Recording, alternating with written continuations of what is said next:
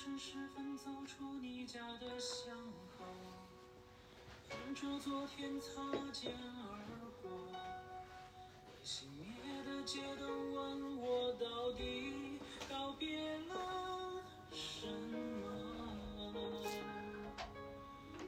失去你那眼中美丽的温柔，当你决定就此放手，生命之中再也没有剩下些什么，除了沉默。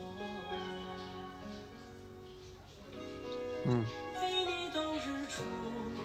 啊，欢迎来到人类，欢迎他，你你怎么这个空白的囫囵总是抢话呢？欢迎来到《人类图西游记》啊！今天我们邀请了 Will、还有猴哥、还有若然一起聊一聊张信哲的星盘和人类图。啊，张信哲这个时间是我们用十二点十分出的，呃，不一定准确，是若然猜出来的。嗯、张信哲的歌嘛，说是听懂了张信哲就懂听懂了情。啊，我们所以来聊一聊他。谁先说呀？说说星盘，你俩。你先说，你先说他的人类图。我先说他的人类图啊。对，行，他的人类图可以这么说，根本就看不出来他是一个歌手，因为这个有有的人说就是能从人类图这个看出来这个人适合干啥，这个在我看来这纯扯淡，根本看不出来。那张信哲这个就是一个通道，十七到六十二通道，十七在太阳黑太阳上，代表着理性的沟通表达的方式，而且它的轮回交叉是十七、十八、五十八、五十二，都落在了逻辑回路，就说明他是一个整总体上是一个非常理性的一个人。但是他唱了情歌，嗯，这怎么理解呢？他的情绪又是未定义，然后二七五零通道很照顾人，反正从人类图上我是看不出来他是适合唱歌的。所以说，人类图是一个找回内在的过程嘛，就是你自己觉得自己适合干什么。就去干，喜欢什么就去干什么。我记得张信哲当时打杂的时候，李宗盛问他为什么来唱歌，张信哲说：“因为我很喜欢唱歌。”就是这样，就是你喜欢就可以了，绝对不能从人类图看出来你是应该干啥。张信哲呢是二十四爻的人嘛，他确实是很有才华，从小呢是在成长在一个基督教的家庭。嗯，可以说是有了自己的信仰吧。小时候，张信哲在初上学的时候，初中、高中的时候就就一直是表现得很出彩，就是在演唱会上什么的。啊，你们看我屏幕是黑了吗？现在？喂，黑的，黑的是吗？对，哦，那你这这还是不不共享屏幕了，你们就看自己的啥。嗯，我有时候嗯他熄屏了。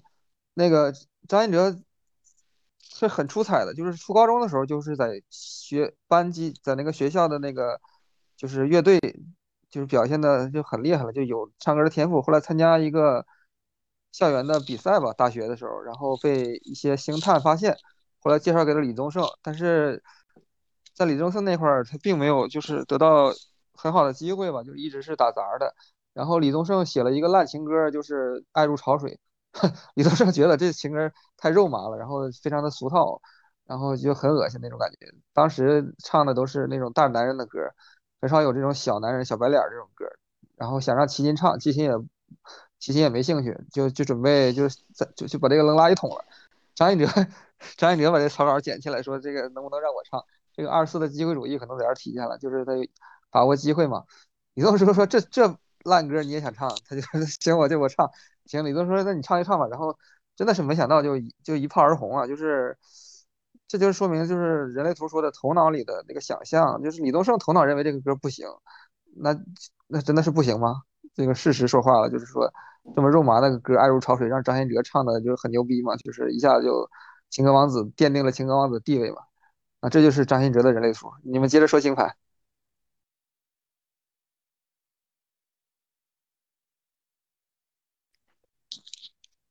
靖哥怎么静音了？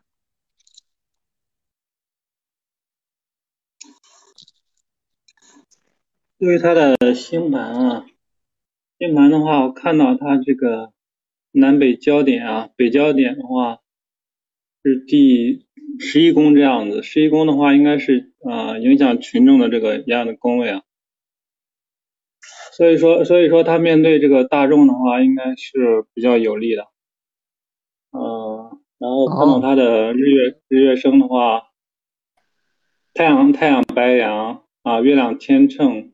然后他上升巨蟹，上升巨蟹的话是一是一个暖男的形象，所以说他唱这个情歌的话还是比较比较动情的，比较啊、呃有有感情色彩。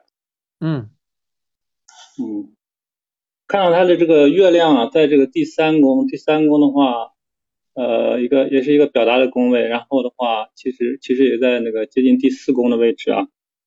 啊，这个这个地方还是和家联系起来啊，对应那个巨蟹的话，它还是比较比较呃，感觉比较居家的那种，对对家家庭这种情感方面的，还表达力还比较强。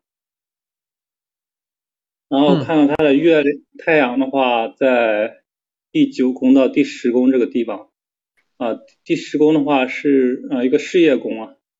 第九宫的话是呃容易到远方，然后的话去拓展他的事业，所以说他他这个中天正好在第十宫这个白羊这个地方，然后他自己的话就是事业的话还是比较有成就，还是比较有成就的。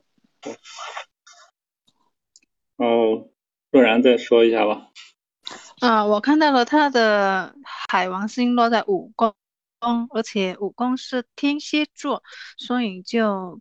对情感比较执着，会比较纯粹的去追求情感这方面的啊境界，所以他表他表达出来那情歌的境界，就是与他个人的气息是比较相符的，他能够把这个爱啊这情感上的那纯粹，能够把它给。那境界能够把它给唱出来，嗯、呃，传递出来。我也是海王星五宫啊，我确实也是，就是好像是情感也是挺丰富的。嗯，第五宫是那个娱乐恋爱的宫位啊，应该是比较、嗯、情感方面应该是比较有吸引力的。对，对，然后他现在五十五岁还没有结婚，是因为好像是失恋了吧，对吧？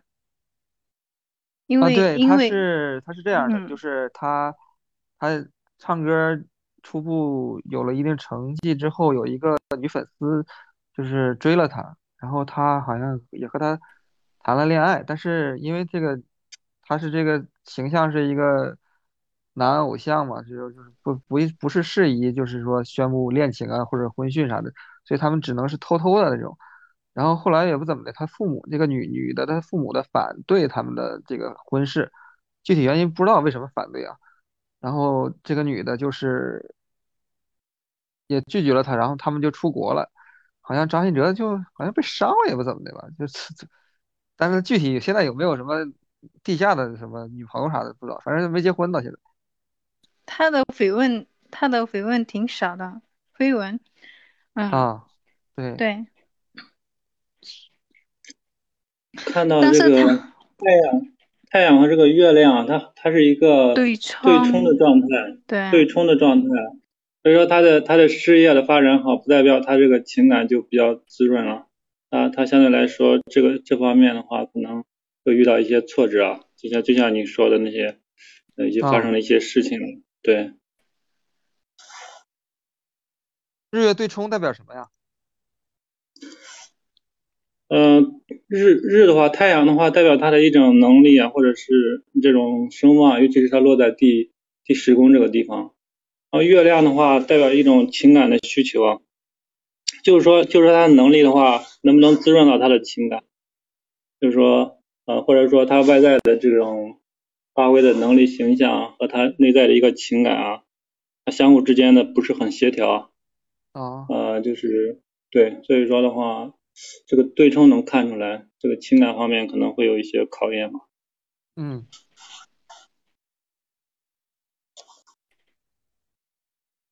还有土星也是与月亮是对冲的，月土冲也是对情感方面比较一个考验比较大。嗯，所以他这金未婚是可以理解的，可以从他星盘上的信息可以看出来。嗯，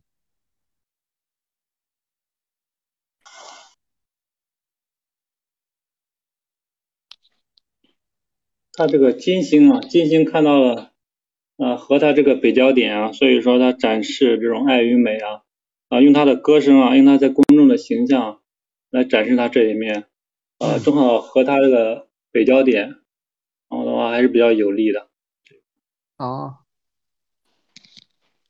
虽然他给人的感觉就是很深情，但是就是苦情，给人的感觉就是对对 很丧是吧？对，你可以看到它的那个土星，就像土星和月亮，像你说的，土星和月亮它是一个对冲的状态，呃，然后的话，它它的土星和那个太阳的话，呃，是一个合相的状态，所以说的话，就是感觉比较会压抑啊，或者是严肃啊，或者说是不是很那个，呃，不是很那个阳光啊，可能是，所以他唱那个情歌的话，可能是一种凄美吧，那种感觉。这个挺逗的，这个就是为了挖掘张信哲的内心的真实的情感和底层的那个状态、欲望什么的。李东胜，李东胜是一个六三的投射者，嗯只有一个嗯六十三杠四的通道，是一个六杠三的人设角色。李宗盛就是为了挖掘张信哲这个，因为是李宗盛负责包装他，给他写歌嘛，定做量身定做歌曲。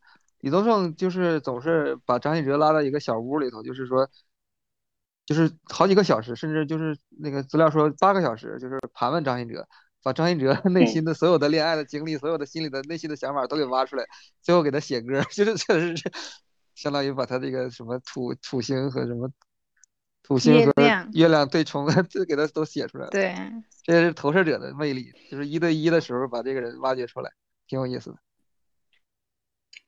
对他，他事业还是还是蛮有利的。土星和太阳的话，呃，工作方面还是比较比较卖力的，比较比较认真，或者是比较尽心尽尽尽职尽责的这样一个状态。嗯呃，只是他这个全部都对冲了月亮的话，呃，可能说他这个这个情感方面啊，就不太不太有利，感觉。嗯，八宫水平吧，八宫水平是吧？共同星。哎，对，八宫宫同星水平，对，就是我也是八宫水平，就是说，呃，怎怎么说，就是在婚姻方面看的，就是比较独立什么的，就那种，是这意思吧？不是八宫不是婚姻宫是七宫你要才是你要看婚姻的啊，婚姻的话是第七宫，第七宫的宫头是摩羯座，哦，你哦可以看到那个摩羯座，摩羯座对应的那个守护星是土星，然后的话就比较沉重一点啊，严肃一点啊，或者是以工作的态度来处理这个情感啊，可能就不太那么有利吧。土星一般都是、都认为土星和火星一般都认为就是那个是凶星嘛，就是好像不太有利的星座嘛。嗯哎，坚哥，嗯他那嗯张信哲他的七宫主刚好是土星，就是跟月亮刚好是也是对冲。本来就是七公主土星就是比较嗯比较比比较比较比较难难比较难过吧，比较不好嗯，受沉。闷一点，嗯。比较压抑啊，比较难受啊，有点。嗯嗯，然后他还这个七公主还来跟月亮是个对冲，而且还是落在九宫，就是一个有眼的 宫位，所以他至今未婚是跟他个人的信息是对得上，所以我猜他嗯上升是天蝎，呃，他的上升是巨蟹座，啊，这个信息我觉得是还是 OK 的。对对对，还是还是有有参考价值的，可以说，嗯。嗯，我们今天晚上排了几个盘，就是有上升天蝎，有上升处女的，有上升呃天秤的，但是发现都跟跟他个人的星系都对不上，就是上升巨蟹还是可以的，还是比较吻合。嗯，这个这个看起来应该可以吧？我看它是一飞几，一飞三或者是一飞四。一飞四的话，嗯，一飞三的话强调这个短途旅行啊，或者是学习啊这一块。如果它是一飞四的话，他就适合家庭的宫位，就是比较看重原生家庭啊，或者说或者说他外在的形象，呃，是一个公众人物，第九宫、第十宫，他飞到远方去发展他的事业。但是呢，他可能一忙完事业，马上就就朝家里面赶，因为他月亮在这个第三宫到第四宫，接近第四宫这个地方。就是可能会比较呃依赖家人，或者是孝敬父母啊，或者是和父母关系会比较比较融洽什么的，这方面可以大体看出来这样子。嗯。啊，从人类图看，他是一个二四的人生角色，就是隐士机会主义者，平时应该也是喜欢宅在家里。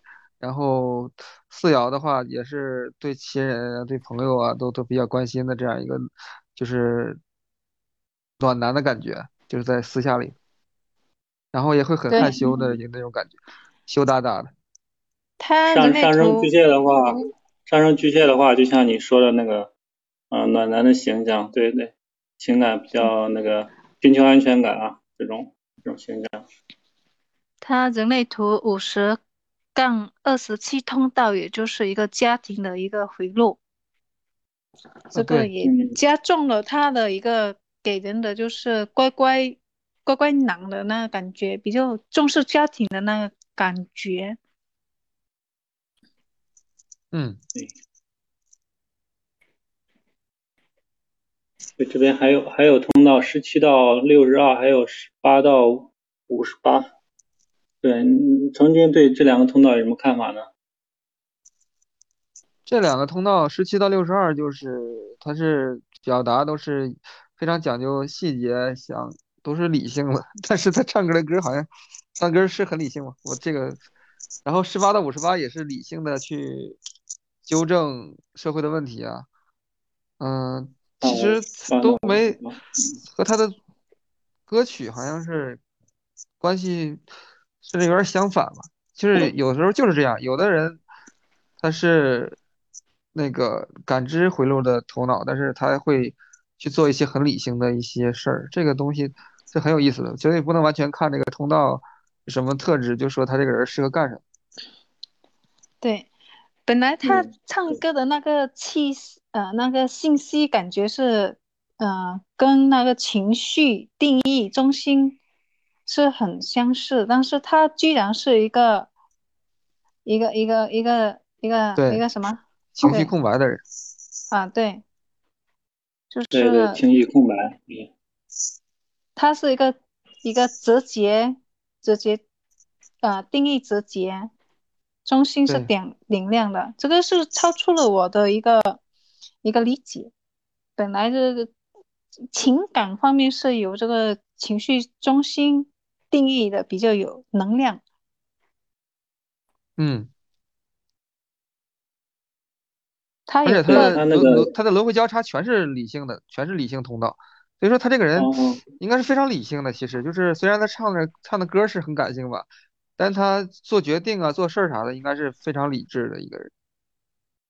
但他是二四，他的人生九四是二四。对，他的人生角色是二四。这个二四可能就是可以可以给人的感觉比较比较我卡哇伊那种可爱型比较。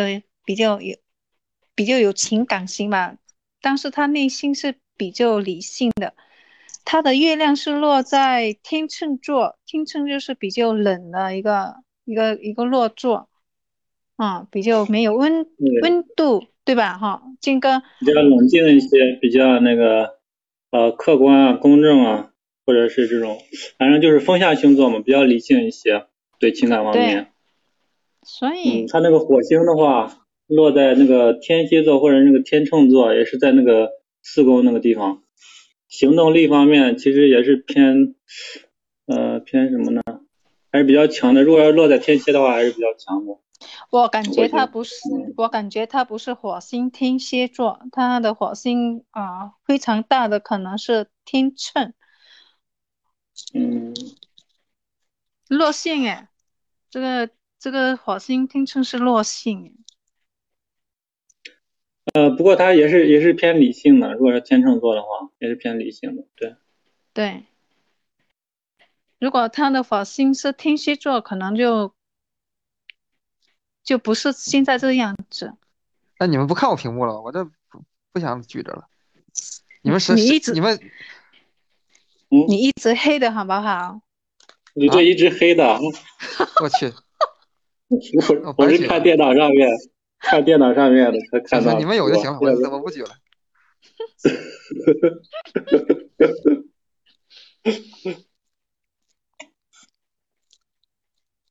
这个星体还有木星，木星在一宫，可能是也比较幸运啊。木星在一宫的话，在本命宫的话，人比较幸运啊，运气比较好啊。嗯，水星看到水星九九宫水星在那个双鱼座，呃，应该是充满那个梦幻色彩啊。其实他做这个音乐嘛，或者搞艺术嘛，水星在双鱼的话，可能比较有利吧。嗯，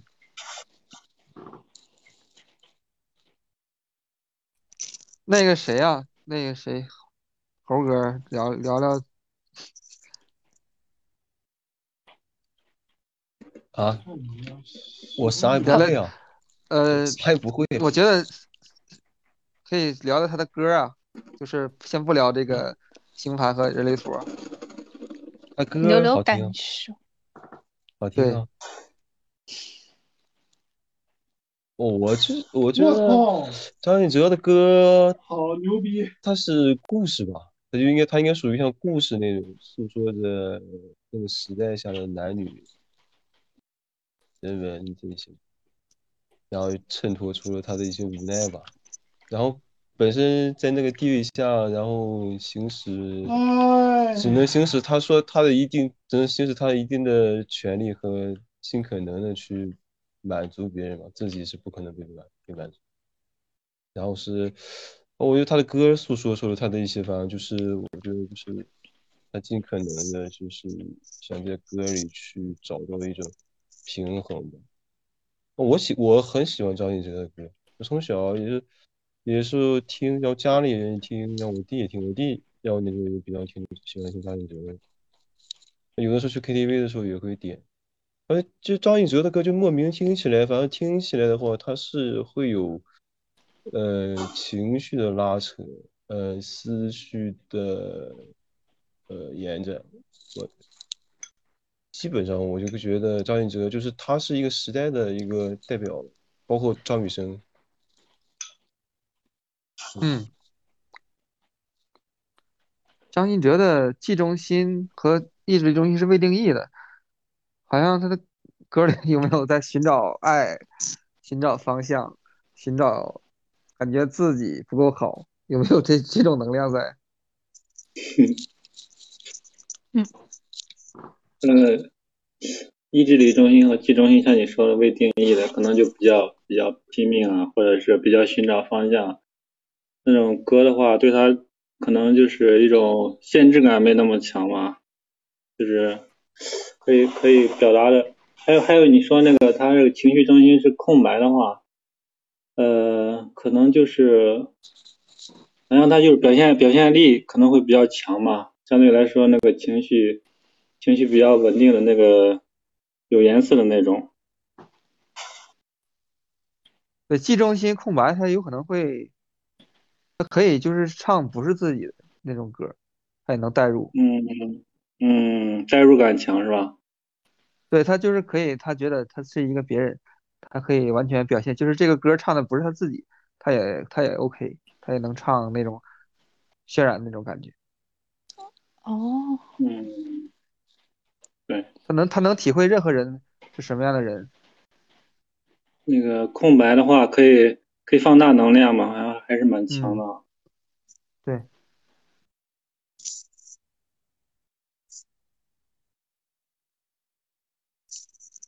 还有吗？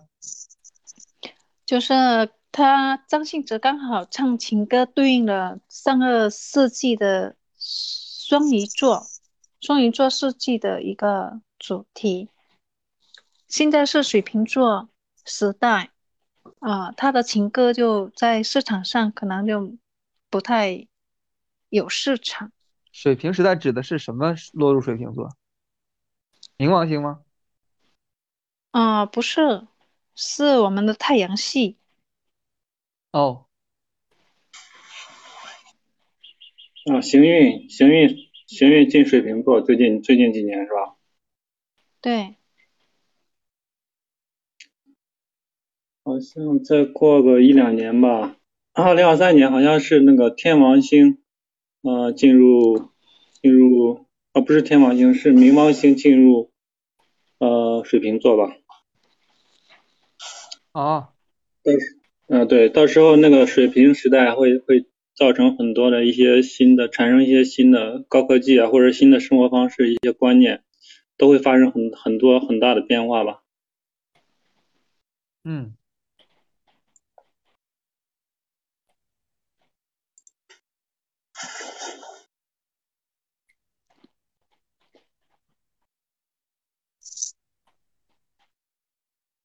他的歌有还有什么想说的吗？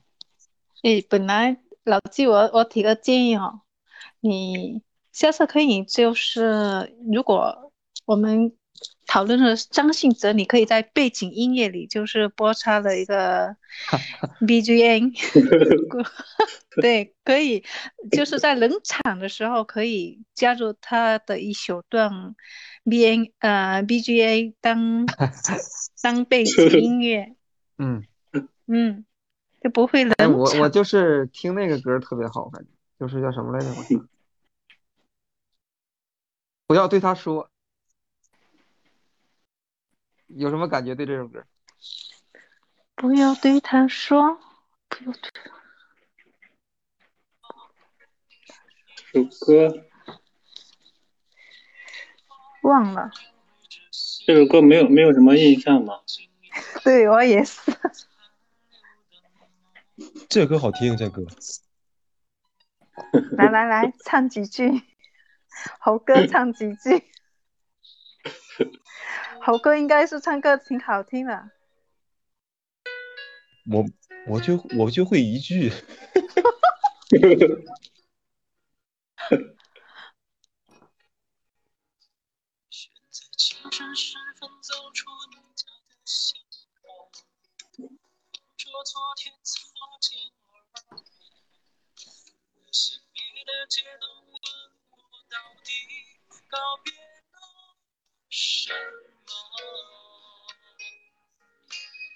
失去你那眼中美丽的温柔，当你决定就此放手。我的生命之中再也没有剩下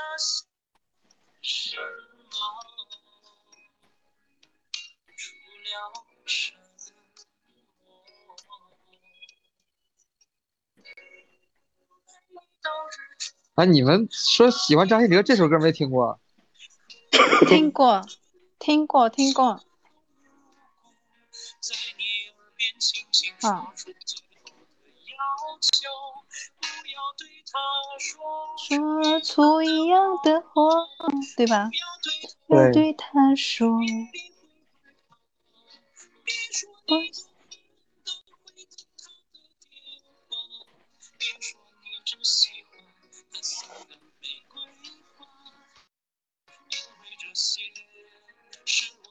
现在听老歌的话，都习惯于听那个什么一人一人一首成名曲啊那种。啊，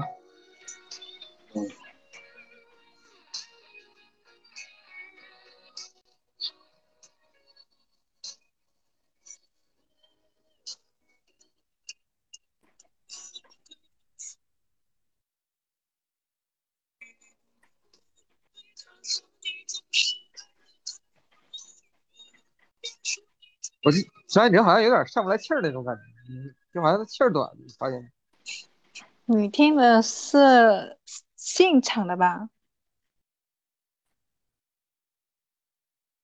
他声音很细哈，声音。不，对对，声音细，然后调调还高。嗯，没觉得没觉得张信哲有点气儿不足那种感觉吗？没没没有，我我倒没觉得。他可能是需要那种呃气音嘛，然后就是那种哭腔。嗯，这就是他的特色，特有的。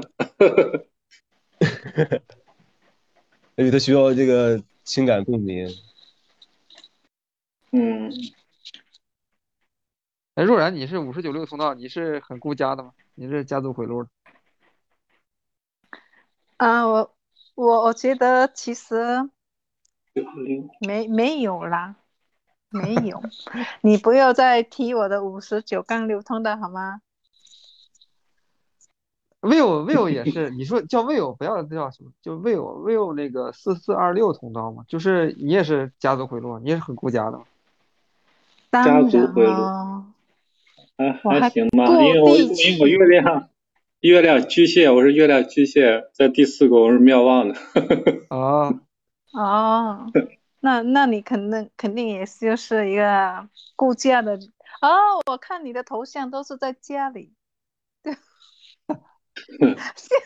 最近几年，最近几年在家里面，之前在外面。对，我是月亮双子在十宫，月亮双子的话，还还是蛮注重事业的吧。月亮在十宫，他啊对啊你看我这你看我这不是录录节目的吗？当然注重事业了。我们是免费客串。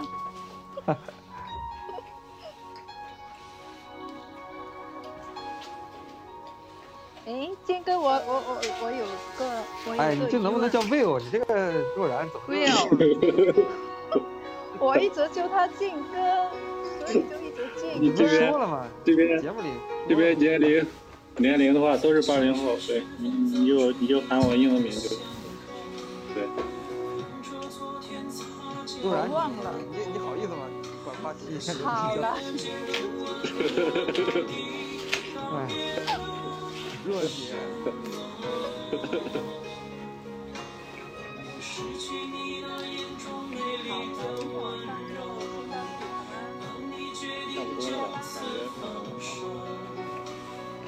生命之中再也没有剩下些什么，